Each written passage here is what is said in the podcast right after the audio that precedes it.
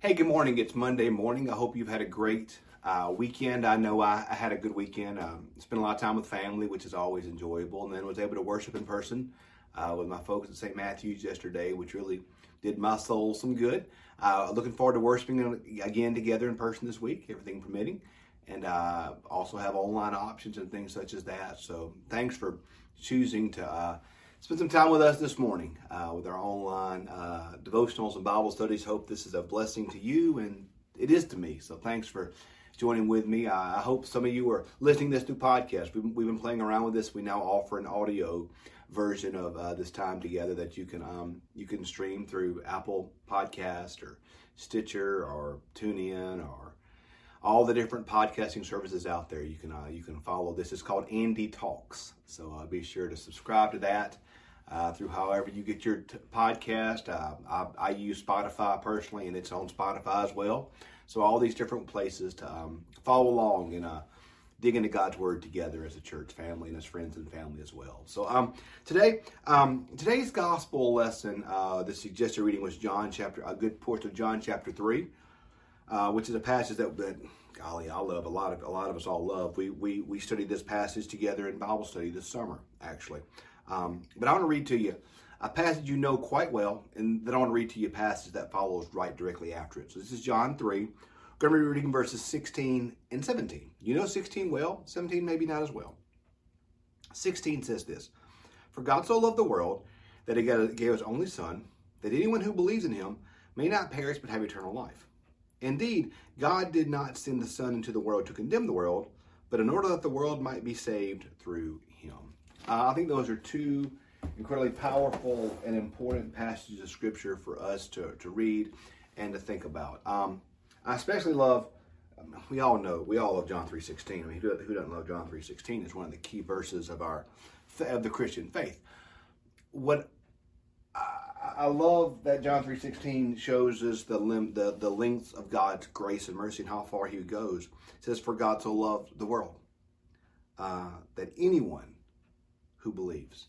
Um, God desires for everyone to be in a relationship with Him. Everyone. There's, there's not a person you meet in your life that God has not deemed worthy of being in a relationship with. The way I talk about reading scripture is this scripture can be complicated, y'all. Scripture can be confusing. Uh, it, it, can be. I mean, I, I do the whole religion thing for a living, and I acknowledge how confusing scripture can be at times. And so I've got my my bifocals here. I'm now at the point in my life where I have bifocals. I joke with my wife that I'm I'm only growing this beard for one reason, and that's I just want to see with my own two eyes how white it is uh, when everything's said and done. So I've now got my white beard. I've got my bifocals here, but my glasses here are a pretty important part of part of my life, and I put them on. I can see better. Without them, I can't see quite as good as I'd like to. So these lenses affect the way I view the world. The way to interpret the Bible is this. You take the complicated passages, the passages that we struggle with, the passages that, that may not make sense. You take the complicated parts of Scripture and you read them through the lenses of the parts that make sense. You read Scripture through Scripture. So for me, John 3.16, the, the, this is the lens that I study Scripture through. John 3.16 are the glasses that I put on when I read Scripture. I interpret all the Bible through John 3.16. For God so loved the world that he gave his only begotten Son, that whosoever believe would not perish but have eternal life. God loved the whole world, y'all. He loved the folks we like, the folks we don't like, the folks we agree with, the folks we disagree with. God loves everybody. There's not a person you're ever going to meet as long as you live that God does not love and that he did not send his son into the world to die for. That, who, that anyone who believes, the old King James says, whosoever, anyone who believes in him will not perish, but will have eternal life. God so loved everybody, y'all. And imagine what would happen if we lived our lives with a John 3.16 perspective. Imagine what happened if we lived our lives looking at everything through the lenses of John 3.16. How would that change the way we interact with each other? How would that change the way we deal with each other? How would that change the way we uh, deal with folks we don't like? folks we disagree with. How would that change our day-to-day living of life if we looked at all of life through the lenses of John 3:16? I try to, y'all. I really try to live my life living through the lenses of John 3:16.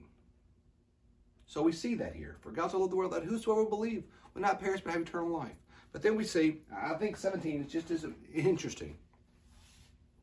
For God did not send his son to the world to condemn the world, but that the world might be saved through him.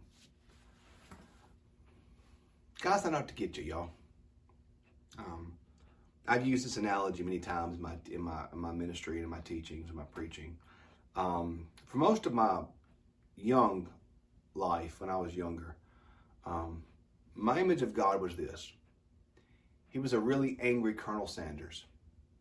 He was an old man in heaven with a white beard who did not like me.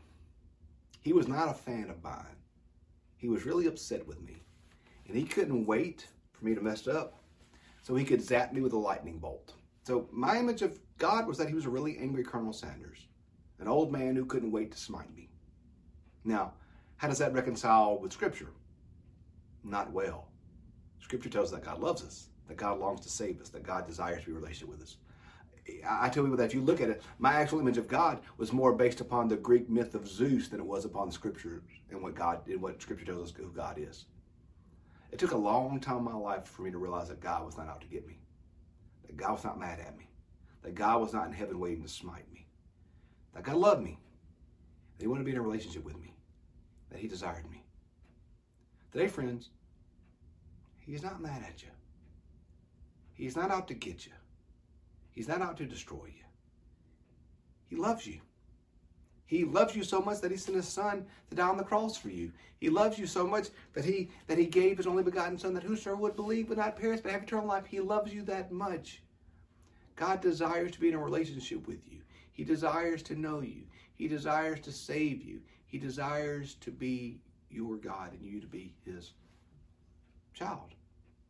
He did not send his son to the world condemned to condemn the world, that the world might be saved through him. I think those two passages, y'all, John 3.16, John 3.17, are beautiful lenses through which to look at all the scripture through, but frankly to look at all of life through. We understand God's love for his people. And not just those of us that are Christian, but his love for all the world. All the world. The Christians, the non-Christians, the folks who act right, the folks who don't act right, the folks who are, who are doing the right things, the folks who aren't. God doesn't love them any less. He loves them as well. And he desires to be in relationship with them. He desires to know them. He desires that they should be saved. Scripture says that God wishes that all should be saved.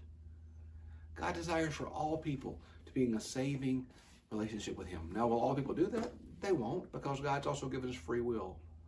We can choose to accept or choose to reject. But God's desire is for us to know him and to love him and to walk with him. And that's my desire for me. That's my desire for you. That's my desire for the entire world. For God so loved the world. So today, I hope you know just how much God loves you. I hope you you don't think like I thought for many years that God's out to get you, that God's mad at you. God loves you. He desires you. He wants to walk with you. So love you guys today. I hope you have a great Monday. I hope today is a wonderful day for you, and I hope you can realize today just how much God loves you. Have a great day. Share this with somebody. Encourage somebody. Take time today to encourage somebody that might know that they love that they are loved and that God loves them. Hope you have a great day. We'll see you tomorrow morning. Love you guys.